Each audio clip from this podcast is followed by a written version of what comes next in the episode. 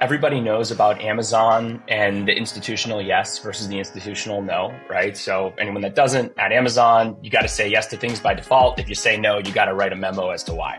I think historically, a, a lot of deal desk functions and a lot of revenue functions kind of drive the institutional no versus starting starting with the institutional yes. I think part of what's made Matt's organization, my organization work a lot more closely together is moving away from that from a cultural perspective and not necessarily starting with an institutional yes, but I'll, but I'll take an institutional maybe, right? So just be kind of being willing to to have a conversation that's constructive, and also I think to for Matt and his organization to actually have a grasp on what we do and the value that we're driving for customers. So that's another thing, right? Is that like if you're selling something that's like a highly, highly technical product, it's like, are your the people on the revenue team really going to actually understand why the customer's buying and what's going to drive them, which is in turn going to drive your deal structures, which is in turn going to drive revenue. We all want the revenue to come in. Like you said, we're all on the same team, but it's a hard job. I mean, there's a reason I'm in accounting and not sales, right? Trying to be understanding of that and look at it as a partnership. And I think every accountant I know, revenue accountant, they want to be involved in things early. So when someone comes to you, that's what you've asked for, right? It might not be the best timing but that's what you've asked for. That's what you want to know about. And that's the way you can make sure that things are going to happen the way they need to. Dollars. Dollars. Meaning you work with numbers? Oh, it's so much more than that. Modernization. By streamlining the process.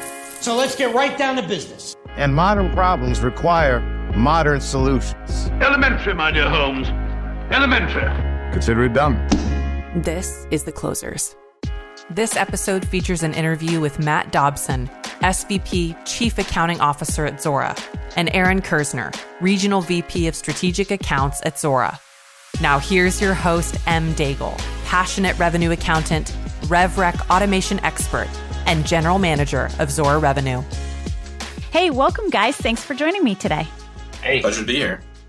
So I'm super excited. You guys are my first Zuora colleague guests on the podcast with me. So very, very excited. I know each of you will bring something a little special to it, given the different types of roles each of you play. And in my past, knowing how a CAO and a sales leader would interact. So this will get really interesting and I'm sure will be great for all of our listeners today. But before we jump into the nitty gritty, want to just start with a few like opening questions, a couple that I ask every time. We're going to start the episode with our off the ledger segment to get to know you a little bit before we get down to business. So let's roll. Matt, curious, can you share with us kind of the craziest year end or quarter close story you may have either experienced or heard from any of your colleagues? Sure. Yeah. I mean, we can, I've had a couple crazy ones, but I think for me, um, one of the first years I was working in my previous role, we had some deals that pushed right to the end of the quarter. They were key for our, our delivering our quarter end. And I was literally on the phone with the customer, our general counsel, and the president of our North America operations right up until midnight. And you could tell, you know, it wasn't going to happen, but no one was going to give it up. So we were on the phone till midnight. Unfortunately, the deal didn't happen, but, you know, lots of, lots of quarters where we were in the office sitting there midnight until 3 a.m. sometimes because we were on the East Coast and closing deals on the West Coast. So, you know, lots of late nights, you know, it's fun in retrospect, but at the time, definitely a little bit stressful. I hear you. You know, I've kind of joked in the past, but I've literally been standing at the edge of a shipping dock at midnight. And it sounds kind of crazy, but I'm sure a lot of our listeners can appreciate this. But we had like our auditor standing there, myself, and we had all of the guys kind of like throwing boxes onto a UPS truck, just trying to like get it all on by midnight. And then as soon as like, you know, the countdown happened, it was like the door went down. So can totally appreciate that. Yeah, now, we've had a few that came in yeah. at like 1203 and you know, unfortunately we can't change time. So we sent those people a clock for the next quarter, but that one was, you know, not much you can do. A nice little closing quarter gift to remind them for the next one to get it in three minutes before instead of three minutes after. exactly. Good starts in next year. Yeah, exactly. So, one of the things that I have started asking every single guest is how you refer to the holistic revenue process. And I've gotten a, a plethora of responses, but how do you respond or refer to it? Is it order to revenue, quote to cash, lead to reporting? What does that look like? For me, on my side, I usually say quote to cash. I think that's just historically what I've heard. You know, and most of the businesses where I've worked, the cash does come after we start booking the revenue. So that's kind of how I've looked at it. Obviously, I've heard quote to revenue, and then you get some of the opportunity, you know, you can go all the way up to opportunity depending on how you look at it. So, but I've always been a quote to cash person. I like it. Now, Aaron, my friend, everybody listening, as a sales leader here on this accounting podcast, I have to ask why did I ask you? Well, I think there's two layers to it, right? Layer one is Matt, Matt and I have worked together really well. I think, you know, I've, I've been in technology sales for over a decade. I've had a lot of Matts, right? I've had the Matt that I don't want to go to and do everything I possibly can to avoid talking or interacting at all with Matt and Matt's organization. and that, that's kind of one end of the spectrum. And then I've also had Matt and his organization, who has been a really a, a really great partner to me, and also I think made me a better seller by helping me understand some of the reasonings behind deal constructs. So I just think it would be a great thing to talk about, something that would uh, improve relationships between accounting and sales all over the place. And also, I think making sellers' jobs easier. So it's something I'm really passionate about. And then the level two part is just kind of buttering Matt up the next time I bring him a really weird deal. I hear you on that one. I have to say, though, Aaron, I ask the question in jest because if there has ever been a sales leader that I've worked with, and, you know, I'm sure we'll talk through it a little bit here, you have definitely taken on ownership of it, learned why all of this is so important, and really done a lot. So kudos to you. I don't want to jump into this whole podcast on a negative note. That was more in jest. So let's move into work. So Matt, let's start with you. Can you tell me about like what you're working on right now? What has you interested or maybe scared going to sleep at night? What what are you working on right now?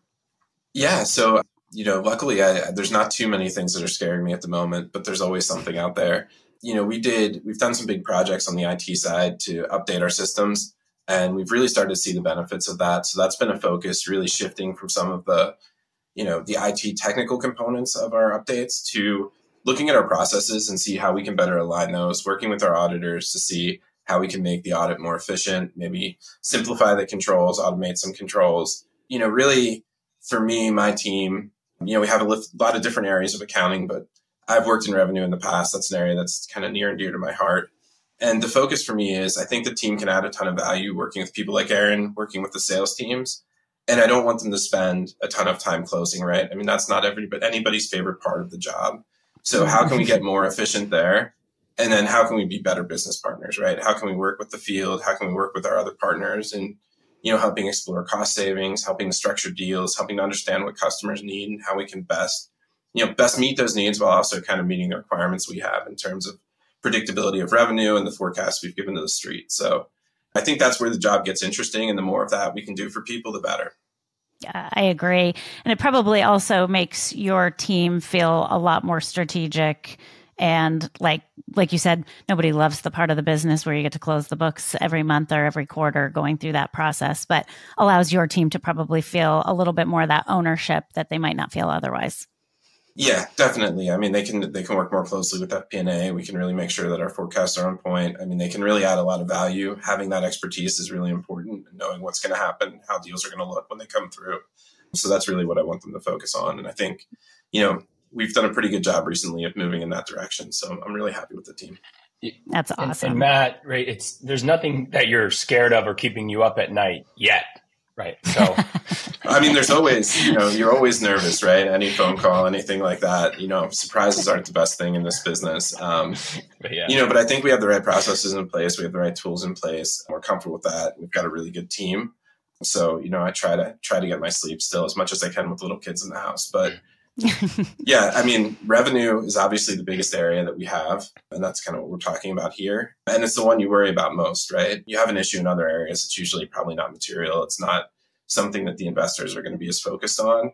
But revenue is the number that they care about most. I mean, we're looking at ARR, we're looking at revenue. Those are the things we report to the street. That's what we're measured on.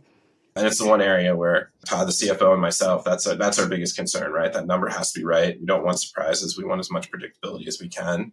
And we want to make sure we get it right every month, every quarter, every year.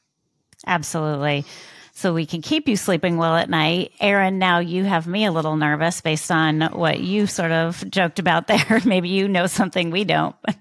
but what's going on in your world right now? What has you interested? What are you working on and that sort of thing, especially as it relates to working with Matt and his team? Yeah, so I think from from my perspective, we're seeing you know a, a, couple big trends in the industry right now just across our customer base right? We're primarily working with technology companies manufacturers and media are kind of our big segments. And across the three of them we're seeing kind of this this big trend around internationalization right? So you know growth is slowing in north america so companies are looking to other to other countries to try to drive growth. And we're, we're seeing big trends around the shift to consumption based models, right? So we're you know we're not here to necessarily talk about those trends specifically as much as I could, but what that's doing is it's forcing us to kind of rethink what's important in our own deal structures, right? As companies are doing this and we're supporting these shifts, right? Or companies are thinking about ways to leverage our platform, perhaps that have been corner cases in the past and now they're not corner cases anymore. So you know, perhaps things that used to be our value metrics that we leaned on heavily have to change what we count and to align, you know, our commercial structures with customers' realized value. So as we, uh, as the market evolves and as the value that we're driving to our customers evolves, it also forces the need for us to change some of our commercial structures. And, you know, so, so Matt and I have been working on that specifically as we think about going to market with new products like Zuora Payments standalone, going to market and helping customers do things that are more consumption based or even billing and, and doing order to cash and revenue for things like hard goods, which traditionally we've been focused more on recurring and subscription. You know, how do, how do we change our constructs around that? So I think, you know, those are the two trends that are really driving our business from a sales perspective and what the value that we're bringing to our customers and is thus you know driving how i'm interacting with matt and his team Hey there, I'm Em Daigle, passionate revenue accountant and general manager for Zuora Revenue. I've been working on something really exciting that I don't think you're going to want to miss. On September 12th, we're going to be hosting our very first Modern Accounting Summit with our friends at EY, PwC, and Deloitte. It's a virtual event and we're offering CPE credits for it. So please join us as we talk about our State of Revenue Accounting report we're also going to be talking about generative AI as it relates to accounting workflows. And we're going to have a roundtable discussion with a number of accounting leaders. So, again, you're not going to want to miss it. And if you can't join us live, please still register because you'll be eligible for those CPE credits even when you watch on demand. Hope to see you there. Let's jump to the general ledger. It's such an interesting topic because the accounting sales relationship, although we're joking here at the beginning and talking about how, you know, or alluding to the fact that it's really traditionally had a bad rap in the industry, there's even memes about it, right? So, curious though, you guys have really come together, and that's exactly why we have you both on. What's your relationship like, and what do you think makes that work? Aaron, let's start with you from your perspective or from a sales perspective what are some of the the benefits of that and and what you've kind of come over or maybe obstacles that you've been able to overcome by yeah. by having this relationship so I think, you know, a big part of it is like, and, and this is a very well worn path. So, you know, if you're listening to this, don't roll your eyes, but everybody knows about Amazon and the institutional yes versus the institutional no, right? So anyone that doesn't at Amazon, you got to say yes to things by default. If you say no, you got to write a memo as to why. So I think historically, a, a lot of deal desk functions and a lot of revenue functions kind of drive the institutional no versus starting starting with the institutional yes. And I think part of what's made Matt's organization and and my organization work a lot more closely together is moving away from that from a cultural perspective, yeah. right? and not necessarily starting with an institutional yes, like I'll, but I'll take an institutional maybe, right? so like just be kind of being willing to to have a conversation that's constructive And also, I think too, for Matt and his organization to actually have a grasp on what we do and the value that we're driving for customers, right? So that's that's another thing, right? Is that like if you're selling something that's like a highly highly technical product, it's like are your are your the people on the revenue team really going to actually understand why the customer's buying and what's going to drive them, which is in turn going to drive your deal structures, which is in turn going to drive revenue, right? So I think number one is not starting with no. So we don't have to say start with yes, but not starting with no, right? I think number two is having a high level understanding of the value that you're driving to customers because that ultimately impacts revenue because it impacts your deal structures, right? And I think just due to the space that we play in, like in the order to cash space, like it's kind of unfair for us as an org because like of course Matt's organization is going to be tight to that stuff, but them having an understanding of why the customer's buying will help us kind of all get around the table together and, and kind of throw ideas around in terms of like, well,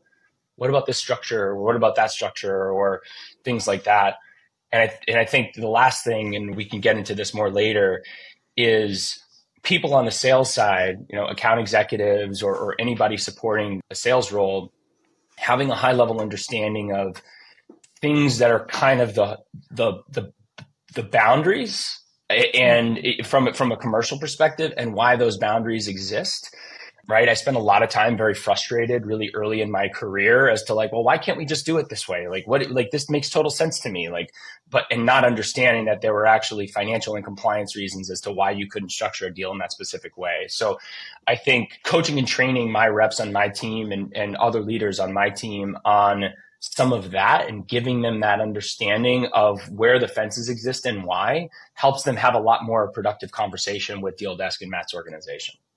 I totally agree on that one. Matt, curious, what has worked out really well from your perspective? You know, I think the partnership's been really good. I mean, I don't know that we're to the institutional yes yet, but to me, it's important. I mean, we're all working towards the same thing, right? We want to make sales. We want to get new customers. We want to make our customers successful on the solutions they buy. One of the things that was interesting to me joining Zuora is, you know, the target customer is oftentimes the CAO, CFO, along with the CIO we use our own solutions, so we have a good understanding of kind of best practices, how we use them, how it works. But to me, you know, understanding kind of the asks that are coming from the field is really important. You know, what do we want to do? Why do we want to do it? What are the customers' constraints, right? Are they concerned about cash flow? Are they concerned about other things? And then, you know, sometimes the answer, unfortunately, to certain things is no, but kind of explaining why, you know, why we don't want to do that, what the implications are and then looking for alternatives. Is there another way to address what the customer is asking for? You know, and I think Aaron and his team have always been really open to that. I mean, we can work through things, we can solve a lot of problems. It might not be exactly what the customer wants, it might not be exactly what we want to do, but kind of coming out to a situation that's mutually beneficial that gets the customer close enough to what they need, puts them in a position to be successful, also puts us in a position where it's a deal that's good for the company. It's a deal we want to do. And I think it's really important to kind of not just give that no answer, but kind of explain, all right, this is why we don't want to do that. These are the implications down downstream. You know, whether it's from a scalability perspective or it's from, you know, we're going to have to defer a bunch of revenue and therefore that this deal isn't you know, nearly as good for us. There's oftentimes different ways to solve the problem. And I think we can work through the better partnership, the more we work through that together, the better outcome we're going to have. And the earlier we're involved in the process, the better, right? I mean, that's when we can really kind of help steer the deal structuring, work through ideas, work through different concepts with the, the, sales team. Obviously, once the deal's closed, if there's a deferral, all we're doing is booking it. That doesn't add a ton of value. And I think that partnership's really where, like I mentioned earlier, it's the exciting part of the job. It's where we can add a lot of value. I think it's where the team really does a great job here. One of the other ways that having a close relationship with Matt and his team has actually made me a better sales leader and my sellers better sellers is the fact that um, I feel as though we're much more credible negotiators because if you if you're negotiating with someone that's you know it's procurement and they're part of the finance organization typically and there's maybe a representative from finance in the room because they're our buyer right I've, I've spent a lot of time early in my career going back and saying like, well, you know, okay, you asked us for five things and it's like, no, no, no, no, yes, or, or whatever, but not being able to actually understand like, you know, it's just like, well, I went to our finance team, like, you know, I brought this up for you and went to bat for you, but like not actually being able to explain to the customer and give some justification around it. Right. So like going to a customer and saying, Hey, listen, like this thing you asked for, we both know that if we were to structure the deal that way, it's not a deal for us. So like we, we then lose our reason to, to do this transaction, right? So it allows me to be a lot more credible. And instead of just telling a customer no, it's like, well, we can't do that because then, you know, it's not from a revenue recognition or a finance perspective, or it's no longer a compliant deal or it's a deferral. And the customer's like, okay, I get it. Like we don't offer this to our customers either, but I had to ask. I, I think that's a fabulous point, Aaron. I think having the ability to understand the why doesn't just make you feel better about getting maybe that no that is maybe not something that can be we can think about a different way or or whatever it might be but being able to go back and have that conversation gives you that credibility with your buyer as well and so i think that goes a long way especially to Matt, to your point, they often are involved in that process anyway. So it, it makes sense all around to have those, those open discussions in both directions. So curious, Aaron, we'll start with you, but what advice would you give to our listeners on the accounting side of the house? If they're having challenges in their organizations with something like this, what are some of like maybe the actionable steps or some advice that you would give to those accounting teams to become a partner with the sales organization? Yeah, I think number one would just be taking a step back from the day to day of like you know you might you might be doing something that's kind of critical to your day-to-day function as it relates to revenue closing books getting stuff for the fp&a team you know and and you know you have someone from the sales organization that comes in with like hey you know i got this customer with this wacky deal. You got to stop what you're doing you know turn to them. Like you know it just it's disruptive to you. So you're like instantly there might be like tension in that organization. And it's just like listen just take a step back and realize that like it's same team you know, like this is someone that like, you know, their remit is to go bring revenue or ACV or renewals or whatever, whatever they are into, into the organization. Right. And, and, you know, your remit is obviously to, to, you know, do what you're doing as it relates to, to accounting and revenue. I think it's just like remind yourselves that you're both actually trying to accomplish the same thing in the end, which is drive drive revenue and, and drive your stock price or drive you know whatever your valuation is or anything like that right so i think it's like that mentality of same team versus like, you know, this concept where the revenue or the finance team is like existing in this black box. Like, you know, just realize if you're if you're a revenue accountant or you're a deal desk person that the, the sales rep that's coming to you probably doesn't have a deep understanding of a lot of the concepts that are going to drive the structures of how you do contracts the way you do. And, you know, it's, it's, I think just kind of coming at it with like same team and also partially a little bit of an educational tact, I think really goes a long way. And or being willing, you know, for the right people, if it's their role, to actually be customer facing, right? And actually sit down with a customer and participate in that, right? You, you'd be absolutely amazed how many cycles it condenses if you know you're you're churning on an order form and there's business terms and there's stuff that doesn't need the legal team and like the you know the procurement person and the accounting person and the and the salespeople and the finance people all get on the phone at once and it can turn something that would take two or three weeks into a single one or two hour call. So I would say you know I think it's come with the fact that you're on the same team. I think come with the fact that that person might need a little bit of education as to the intricacies of what's going on underneath the waterline. And number three is like, don't necessarily be afraid to, to be customer facing. It's probably the, one of the highest value things that you can do for the organization and also just drives a tremendous amount of efficiency inside the building. Those are really great points of advice. Wholeheartedly agree with all of them, especially in my past life. Even being able to jump on some of those and participate on some of those negotiation calls. I have to say, that was actually something that I found to be exhilarating in my day versus rather than, you know, sitting behind a computer. Mm-hmm. It, it really, that's what something I really liked doing. So it's interesting that that can also benefits you as well. Now, Matt, from your perspective, do you have advice also for the accounting teams, but from more an accounting perspective and things that you've learned through building this partnership with with Aaron and team? Yeah, no, I mean, I think Aaron hit some really good points there, right? You know, I think understanding kind of sales perspective as well. I mean, sales is hard. You're going out, you're selling to a customer, they're asking for things. Some of those are easy for us to do, some of them aren't. We all want to get the deal closed. We all want the revenue to come in. You were, like you said, we're all on the same team, but it's a hard job. I mean, there's a reason I'm in accounting and not sales, right? so, you know, trying to be understanding of that and look at it as a partnership. And I think every accountant I know, revenue accountant, they want to be involved in things early. So when someone comes to you, that's what you've asked for, right? Like that, it might not be the best timing, but that's what you've asked for. That's what you want to know about. And that's the way you can make sure that things are going to happen the way they need to. And I think for me, I'm the same way, Emily, that you, as you were, like you said, I, I like getting on calls with customers. I like going out to see customers. If I can help from that perspective, I do think it can, tends to be a lot more efficient, giving some yeses right away and kind of working through the easy points. You can knock those out. And also hearing directly from the customer, you know, you can hear what their issues are. You can prod a little bit to get a better understanding and maybe come up with a solve that you know, having someone translate in the middle would be more difficult to come up with. Right. So I think, you know, that is a place we can add a lot of value. That's something I'm always happy to do with the teams here. But just, you know, really being focused on the fact that it is a partnership and the earlier we're involved, I think the more value we can provide. So, you know, the more people are coming to us, the better in my mind. Um, procurement's part of my organization here too. So I know it's hard to negotiate. I know the things I ask for are probably not the same things I'd want to give on the other side so it's hard. I mean, it's it's definitely not easy. So we I think having that perspective and going in saying we all want to get this done, let's figure out the best way to do it is is really how you can have a positive relationship.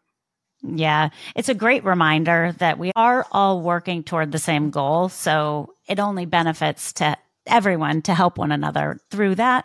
It's funny, as both of you were talking, the word that kept popping in my head was trust. And I think that's something that isn't necessarily something inherent to sales and finance teams traditionally. But that's really something that really what you guys have built is trust in one another because you know, Aaron, you'll bring Matt in sooner into the deal. And then Matt, you're already up to speed on what's going on, what the potential ask is, already probably trying to help navigate some of the things that might be challenges. So it's a really interesting sort of way to kind of like approach a new sort of partnership that maybe didn't always exist in in these types of organizations. So Matt, let's talk a little bit about Deal Desk. So fairly common in like the traditional B2B SaaS companies. Maybe not so common in some other industries just yet, but let's kind of like break it down first for the audience what is it for maybe for those who don't know what is it most importantly? And then what are the benefits behind it? What are some of those things that that you've started to see help? And then aaron i'm going to flip it to you right after and ask from your perspective as well. Yeah. So i mean deal desk really is the team that we have that probably best understands you know the mechanics of our pricing those kind of things. Also they're the ones who are creating order forms for customers and they see a lot of deals right? So that's what i always tell the, the sales teams to leverage them because they're doing a lot of order forms. They see a lot of deals. They know what we've done in the past. They can provide um, kind of a first point of entry into finance and kind of also give an idea of, you know, all right, these are the things we typically can do. This is an ask that we've gotten and we've said no to. So maybe let's figure out a way to navigate around that. Because not every issue is going to be a revenue issue, right? I mean, we're looking at cash flow, we're looking at lots of different things. And Deal Desk is really that first entry point for the sales team to kind of start looking at the deal, structuring the deal, and getting that first assistance from the finance team. And obviously, as it gets more complicated, more people will get involved. For us, it's great because it gives us early visibility, right? I've seen deal desks at different places in organizations. Sometimes it's more of a sales ops role. Sometimes it's more of a contracts role that sits in legal. Here it's in finance. And I think for us, that's great because it gives us that early visibility into the deal. We make sure that, you know, things that are going out are in line with what we want and we're not getting surprised on the back end from an accounting perspective. Yeah. And Aaron, from your perspective, right, like that relationship between Deal Desk and the field, can you talk to some of the things that, you know, you've kind of alluded to uh, the understanding of why there may be certain points from a RevRec perspective, things can't be done, or just that that understanding has helped you. But like, why is each one of those things so important? And like, how specifically has that helped you?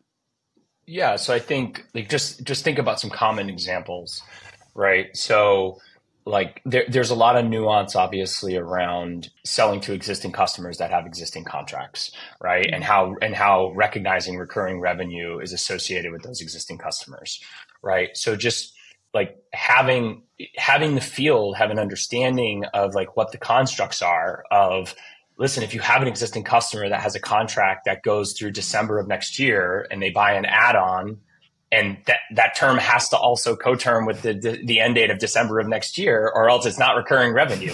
and if it's not recurring revenue, and you're specifically compensated on recurring revenue, yes, the company will get that cash, but you're not compensated on it. It doesn't retire your quota. And also it doesn't hit our actual ACV, right? So like that's that's one example. Mm-hmm. But just like helping you know working with deal desk or having your deal desk train some of your account executives on something as small as that of like, listen, here's the rule. Here's why the rule exists. Your customer you know, should appreciate that rule. It doesn't mean they necessarily have to accept it, or maybe they just ask you to, you know, they're asking you to do a deal that doesn't count for revenue, which obviously doesn't make sense. Or, you know, dealing with the concept of a free period like doesn't really exist, right, from a revenue recognition perspective, or, you know, the the difference between payment terms with, you know, and delaying a start date, right? So like, you know, the concept of delaying the commencement of a contract versus the contract commencing, but the customer having more time to pay the bill, right? Like, is the customer worried about cash flow or is the customer worried about actually having this liability on their books of this contract? Right. Maybe it's not technically a liability. Don't correct me, but uh, I'm not an accountant by trade. But regardless, like th- those are the types of things that you know my team has a really clear understanding of what the boundaries and what the guidelines are so now like the number of deals that hit deal desk that are, are immediate no go is reduced significantly. You know what I mean?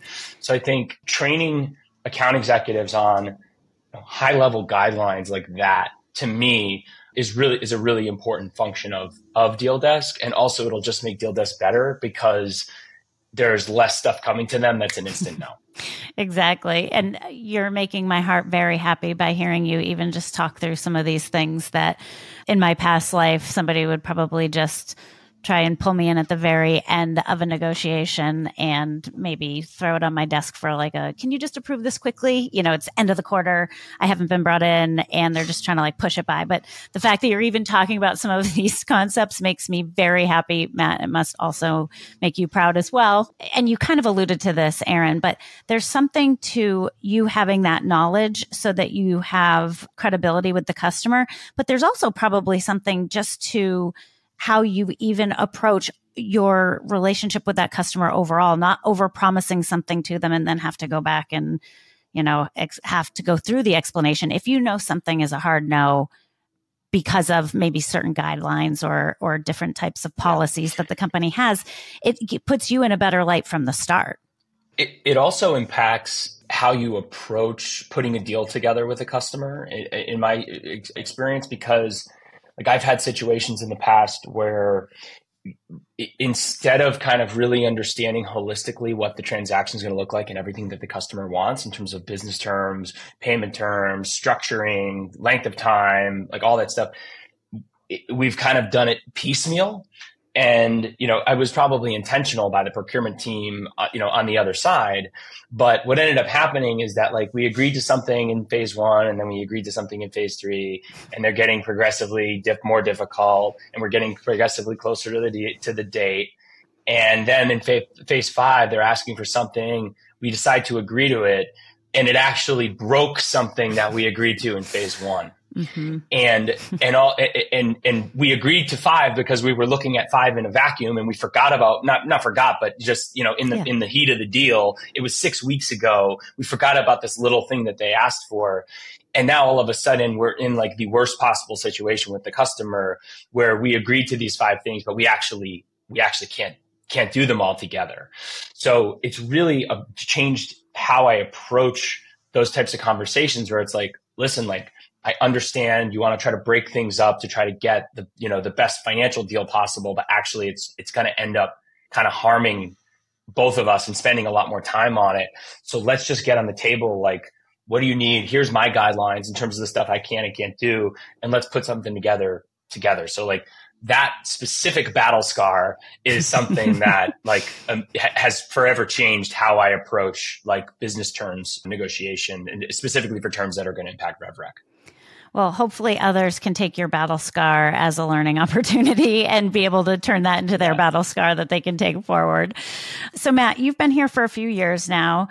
Curious if our deal desk here at Zuora has evolved at all since you've gotten here and what that journey looks like. Maybe like what were we solving for before? What did we see a need to change? Maybe even the teams involved or the process has has there been anything there that you've kind of pushed with the team?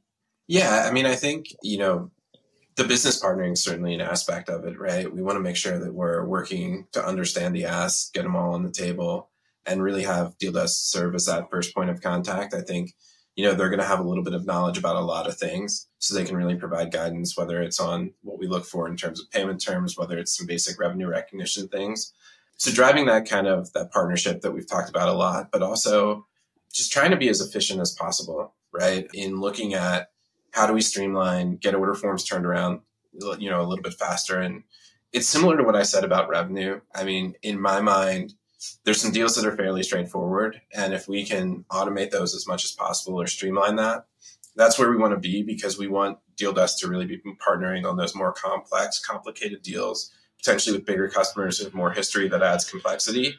And that's where really where they can add, add value, right? I mean, I think we want to get away from as much as we can some of that very basic, very straightforward draft order form. We don't want them spending a ton of time on that. We want them working with people like Aaron to help them, you know, get through the deal process and and pull the right people in as needed, right? I mean, they're like I said, they're our first point of contact, so whether they need somebody from product, whether they need some somebody from finance, myself, or revenue, you know, kind of getting those pieces together, making sure everybody understands it up front. The team's done a really good job with that, but you know, we continue to look for ways to make the process more efficient so that they can really be those partners we want them to be. And so for for revenue accountants that are listening to this, you can screen grab this, send it to salespeople. But I just wanted to make one thing super clear. Ordering documents are not proposals. right? So do not run through a hundred iterations of ordering documents and put your deal desk through hell because you're still in the process of trying to work with the customer on what the bill of materials is and what the basic terms are, right? So really good rule of thumb. And, you know, anyone deal desk or revenue listening to this, you know, I'm happy to talk to your sales team, but please keep it in a slide or on a whiteboard until you're at least like, you know, at agreement in principle on the bill of materials and largely the commercials. It's going to help you. It's going to help you move faster. It's going to help the deal desk move a hell of a lot faster as well. So yeah, so that just floated to the top of my head. I think that, that was another important evolution for me in coming to Zuora and working with Matt's team because you know in a lot of organizations that is the that, that is how you kind of train salespeople is like yeah like go get an ordering document you know the quicker you get it in the customer's hand the quicker it's going to get signed right but the reality is that if there's 20 revs of the document your deal desk is going to hate you and the customer's probably going to hate you too because there's versioning issues and stuff like that I love it. That is a, a PSA to all. So, Aaron, we're going to probably take that in a clip and somehow share it around with all the sales organizations. So, thank you for that. Great. So, Matt, curious, uh, you know, I'd be remiss. You're on this podcast a lot of times automation and revenue automation comes up. For those that don't know, Zuora does use Zuora. And so curious if you can just speak at a high level about maybe some of the process improvements that you've felt through revenue automation, what it's really done for your team and, and how that's evolved your revenue organization. Yeah, definitely. Like I said, one of the things that was really interesting coming here was the fact that we are a customer, right? We're using the product. We see how it works and we have good access to the product team too so that's always nice as well. But for us you know revenue like i said it's probably the one of the most complicated areas and certainly the one that gets the most attention from outside investors. So we want to make sure that it's something we can rely on and it, you know we're comfortable with it. And the automation really i mean there's two things right? First it makes that close simpler. You know the more automation you have in terms of from the quote to the billing to the revenue. You're not manually entering things. There's not people going in and running spreadsheets. You can have confidence that you're not relying on some formula somewhere that if they get off, you could have a significant difference. And also, you know, from an audit perspective, it's a lot easier to put controls around the system. It's a lot easier to make sure that, you know, increase your scopes. I mean, we've been successful there too in getting more efficient at what we're looking at So we're really addressing risk as opposed to just covering a certain number of contract reviews or something like that. So really, you know, it gives us Todd and I confidence that the numbers we're getting are correct. They're things that we can rely on, and we're not having those potential breakdowns in the system. And the team's, you know, gotten a lot more efficient since I've been here in terms of the close, which is something they're really proud of, and I'm you know, I'm really proud that we made that change. And there's definitely things we can continue to do, right? I mean, the first step is certainly having the right systems in place, but also then looking at your processes. Are there things you don't need to do anymore because you have a reliable system? Can you look at automated controls versus manual controls? Can you increase the automation of things coming through, right? Not every deal is going to look the same. You know, most CPQ systems aren't going to handle 100% of deal types. There's going to be things that are outliers. But how do you minimize that so that you have the most kind of flowing through that automated process and then you can spend your time where where the complexity lies. It also frees up more time for that business partner we talked about earlier. As we end here, I just wanted to think about the future of accounting.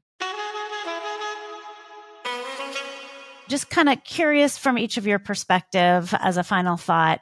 Matt, what do you see as the biggest opportunity for those in the accounting profession in general? I mean, I think what I see as the biggest opportunity is typically I think accountants are viewed as in the back office, kind of working at the, on the close, working on things like that. And there's certainly value there. I mean, that is kind of table stakes, right? I mean, you have to get the numbers right. You have to close the books. But I think there's better systems out there. You can automate more. There's a lot of interesting things that are happening to take away some of that, you know, recurring work or monotonous work. And it's shifting to focusing on how can I be a business partner, right? I don't know that that's always been the focus of accountants, but how can I make an impact on the organization, whether it's on helping the sales team to structure deals or helping to come up with, you know, new opportunities for pricing or looking at things like that you know, I think that's really where you can start adding value and show kind of a difference and make an impact on the organization. And I think, you know, it's something that probably accountants may have been slower to than some other areas, but it's really the focus now. I mean, if you look at CFO roles, if you look at my role, um, you know, we're really focused on how can we add value to the organization, not just getting the numbers right. Perfect. And then, Aaron, as a sales leader in the space, you've obviously kind of overcome a lot of the hurdles that maybe some others haven't. What's a way that somebody in the accounting space could sort of like start to break through to a sales leader to kind of start that relationship? I think the North Star is how how do I help you close more deals faster? Right. I mean, that's what every sales leader cares about, right? Is is retention and ACV and acceleration, right? And and time to close, right? And I'm not just saying that because I'm on an accounting podcast, but truly I can tell you that Matt Matt's team have helped us get in transactions into a quarter that would have otherwise pushed. Having just general understanding within my team due to education from Matt's team have have helped us accelerate opportunities or, or closing up a, a, deal that we otherwise wouldn't have. So I think overall, like if, if you're a revenue person and you have a contentious relationship with your sales team, it's like hey, listen, like this is my North Star and how I'm going to help you. And yes, I have all these other, other things and all these other, you know, revenue contracts and, and my day job around that. But if we're not bringing in SOs, then we don't have our Cs, right? so like, how do I help you? Let's, let's repair the relationship. Let's talk a little bit about some of the why and how we can work together more closely and get, get into deals earlier so that we can help you with that. Help me help you. I like it.